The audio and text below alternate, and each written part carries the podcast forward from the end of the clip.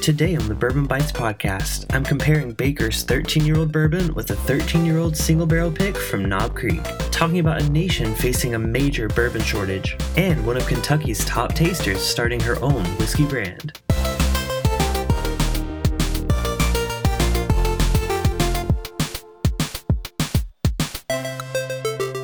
Hello, everyone, and welcome to the Bourbon Bites podcast. I'm your host, Clifton, and today's episode is super special to me because it is brought to me by two friends of the show who provided the samples for review on two separate occasions, unrelated to each other. Um, but I thought it would be really fun to compare these two whiskeys. So, what I have in front of me is a 13 year old Baker's bourbon from Jim Beam, from my friend David from Whiskey in My Wedding Ring, as well as a 13 and a half year Knob Creek single barrel pick from my friend Swan. So I thought, what other time am I going to have a chance to compare two 13 year old products from Jim Beam, one of my favorite distilleries, and kind of decide, you know, what are the differences between the two, especially the older age statement, which we kind of hardly ever see anymore. And also, this is my first time trying a Baker's 13 year old, so I'm extremely excited for that. But I think it makes the most sense for me to start with my beloved Knob Creek, one of my favorite bourbons. Now, I was lucky enough to get access to some of the 14, 15, and even 16 year old Knob Creeks um, a couple years ago when those were very prevalent around the area, at least here in Southern California. Um, so this is a pick, like I said, um, that Swan sent along. Of course, my friend Fred also has had a chance to try this one. Uh, this is a 13.5 year pick. It was part of a flight that OBC Kitchen in Kentucky did, um, where they had three different whiskeys one an 11 year, the 13.5, and a 15 year. And this was actually their favorite. So Swan picked up a bottle and sent me a very, very generous sample of that one. Um, so I'm going to start with that one and then give you my thoughts. Of course, they're probably going to be pretty amazing because y'all know I love Knob Creek. Um, but then we're going to do a comparison with the 13 year old Bakers, which I have a little bit of a, a cheat sheet here to see what the differences between these two are because they are both coming from the Jim Beam distillery out of Clermont, Kentucky. They actually have the same mash bill, but there is one subtle difference between these two that maybe we'll be able to pick out on the palate. So, without further ado, let's go and get that Knob Creek poured. So, like I said, we're dealing with the same mash bill here, the same barrel entry proof. However, these two whiskeys do come off the still at two different proofs that may contribute to the difference in taste. So, our beloved Knob Creek comes off the still at 130 proof, where Baker's typically comes off the still at 125 proof. So it seems like a very subtle difference, but I'm really excited to see the differences between these two. I have had Baker's before, the the older release as well as the newer single barrel, but that's the 7 year, not the 13 year. So I'm gonna get that poured at the same time, uh, but first, let me try Knob Creek. Now, this comes in at 120 proof uh, which is the standard proof for their single barrel selections. Um, it's also worth mentioning that this is a pick compared to the Baker's that is not a pick. However, you know, 13 years at the distillery, there's got to be something special about that barrel. Or they wouldn't have kept it so long. So let's go and give this a nose. Ah, man, everything I love about Knob Creek. That is just such a typical, standard, nutty kind of flavor profile. One that I've missed because I know that we can't get these older picks anymore. Um, but man, when I when I smell it, I just I just fall in love. Now, being a 13 and a half year pick, this is a good bit older than the more recent ones that are coming out. So there is a ton of wood on this. It's definitely not a new oak. It's more of a of an older, rich, saturated oak, as I often say and it's just bursting on the nose along with that nuttiness. I mean, this is a very dark, rich bourbon, and I can't wait to take a sip. So I'm gonna go ahead and do that. Cheers. Oh man, holy moly, is that dark! I forget. it's been a minute since I've had one of these older Knob Creek picks, but wow, that is so tannic, like oaky tannins, which I do typically enjoy. I love my bourbons big and bold and oaky and nutty and this is checking all of those dark boxes. Now, I will say I remember these being a bit sweeter. Maybe it's just this pick, but there's there's so much oak and so much dark richness on there that I'm not getting as much of the brown sugar, some of the caramel that I typically get on a Knob Creek. It's nutty, but like a roasted peanut, kind of like a dry, maybe a little salty, but those dry roasted peanuts you get like in a bag.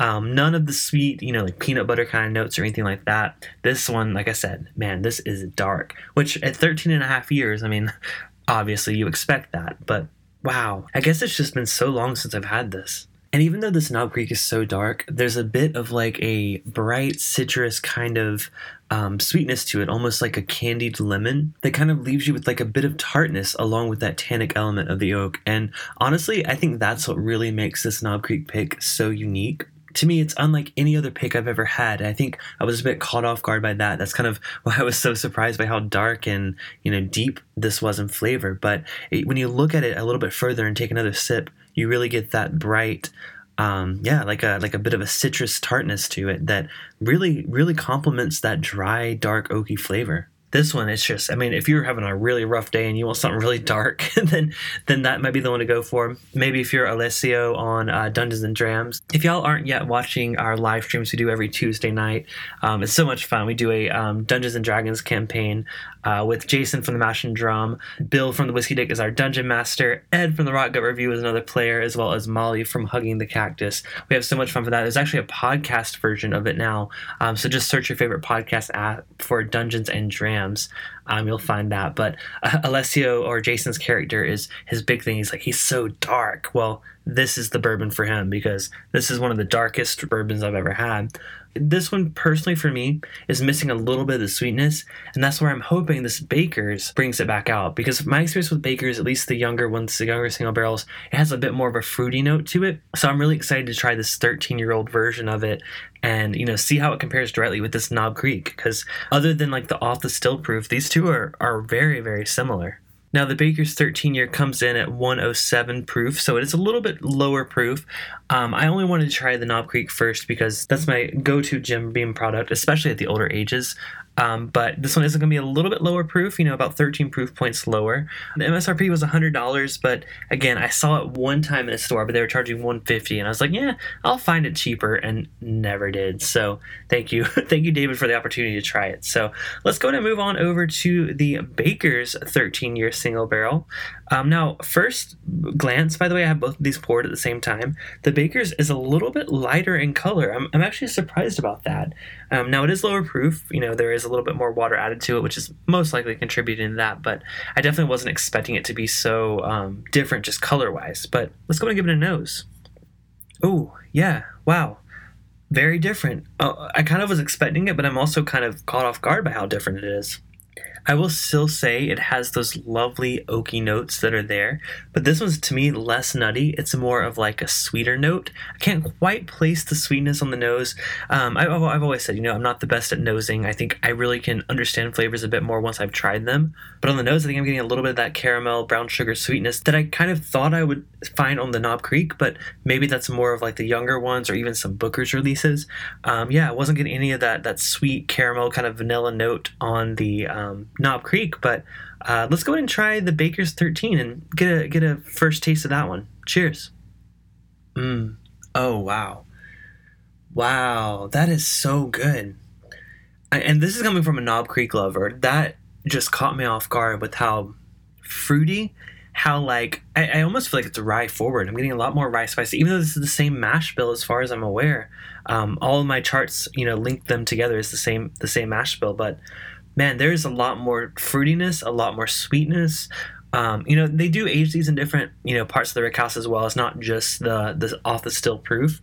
There are other factors that contribute to them being different flavors. But wow, was not expecting this 13 year old Jim Beam produced bourbon to taste like this this one to me it still has the richness and the depth of the 13 year old knob creek but it doesn't go as dark. It has the oak. I would say the oak is probably equally as dark but it's definitely a bit toned down. The nuttiness again is maybe i don't want to say nowhere to be found because there's, there's a little hint of it there as with all jim beam products but there's something about the fact that this has so much influence from this fruitiness, this sweetness, that to me, that screams Bakers. Like I said, I've had some of the seven year old Bakers. I've had even some of the eight year old single barrels I think I've had. The oldest I've had. It's like eight years, nine months. This one, though, fruity, sweet, oaky, man, this is my jam. And that's coming from someone that absolutely adores Knob Creek. Now, this one MSRP is $100. Have I found it for that? No, it came out back in 2019. I've never seen another bottle other than that one that I saw for 150.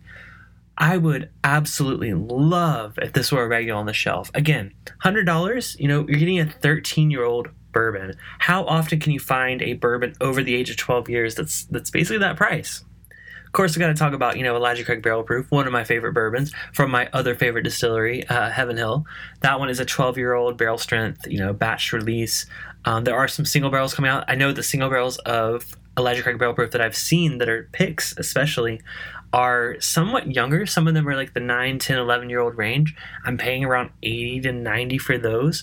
So for a single barrel Jim Beam 13 year old product for $100 with Bakers, I think that's a solid win. Now, again, both of these are wins. Again, the Knob Creek was $60. At least, I don't know about this particular pick. Again, this is sent to me, thankfully, from my friend Swan. But if you are a Knob Creek fan, you can often find single barrel picks for around fifty or sixty dollars.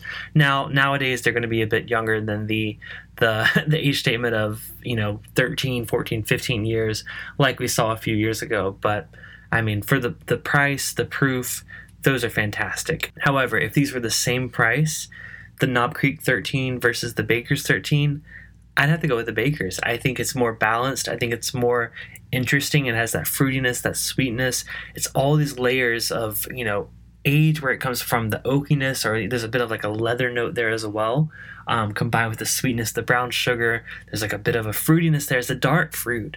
But I mean, it's it's way more balanced. Yeah, the finish is a little bit shorter than the Knob Creek. I think the Knob Creek definitely was the winner there.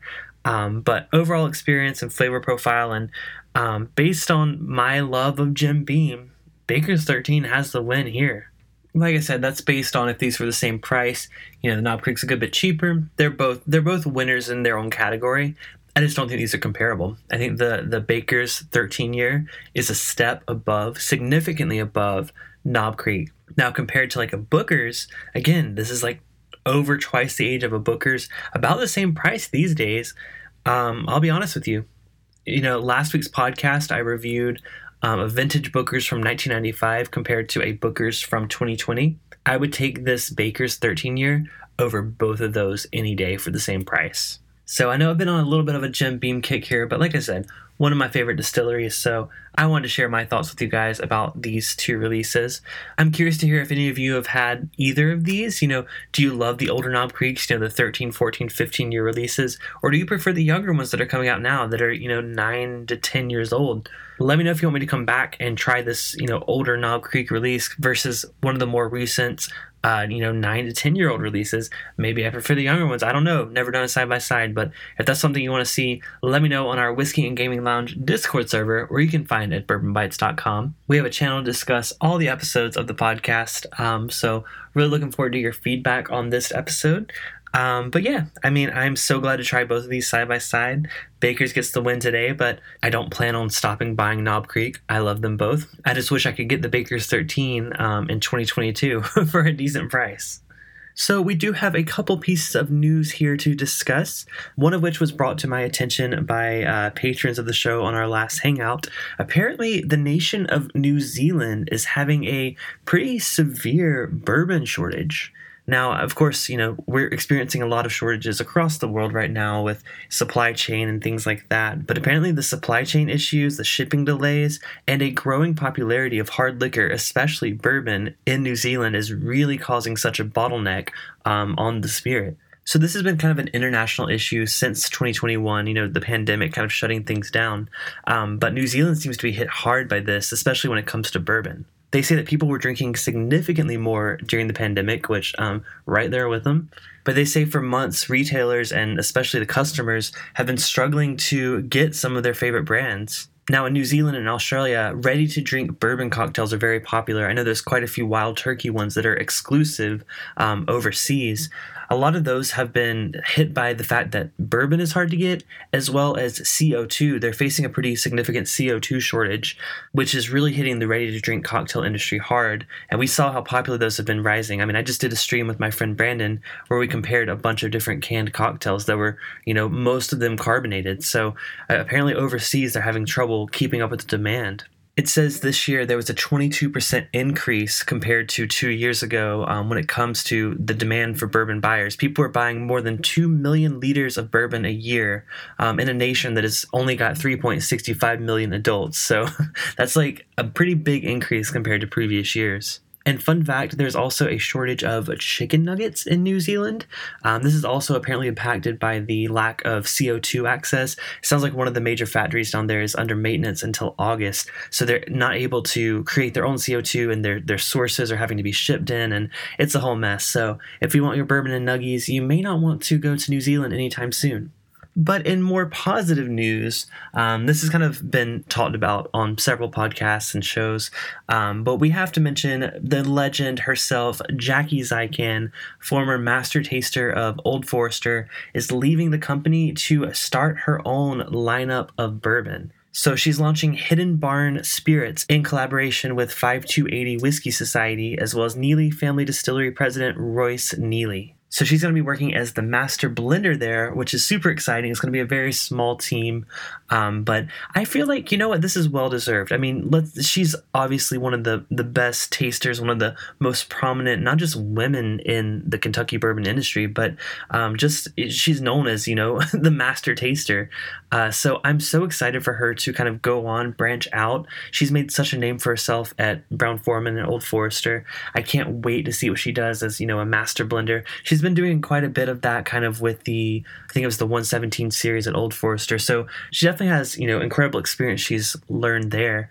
Um, but to go on and do her own thing, I think this is the perfect time for her. I think last year that was the first time she ever got her name on a bottle at Old Forester. So she's left her mark figuratively and literally at Old Forester.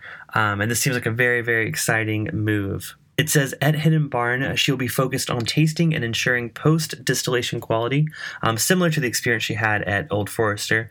Uh, she tells Forbes magazine that she's looking forward to transitioning into ownership at Hidden Barn and using her tasting stills to grow a brand on her own. And apparently, as early as later this month, Hidden Barn will be releasing their first small batch Kentucky straight bourbon whiskey. Um, it's going to be from the Neeley family distillery. Now, of course, this is the first release. We don't know how long this has been aging. I have no info on it other than it's going to be a small batch Kentucky straight bourbon whiskey. So definitely not super young, but still, it makes me excited for things to come. And most of all, congratulations, Jackie. That's such a big move. And not that she's really listened to this, but she might. You never know.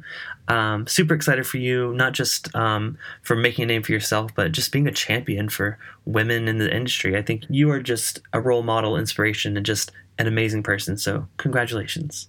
So that does it for this week's episode. I know it was very whiskey focused, but we're gonna have to throw in some video game references at least uh, next episode. Thank y'all so much for listening. If you do want to support the show, make sure you follow me on your favorite podcast platform. Leave me a rating and review if it's available, and make sure to tune into my Thursday night YouTube live streams at youtube.com/slash bourbon bites. Thank you to all my patrons and Bite Club members over on YouTube. Y'all really make this show possible and couldn't do it without you. So until next time, this has been the Bourbon Bites Podcast. Cheers, and I'll talk to you next episode.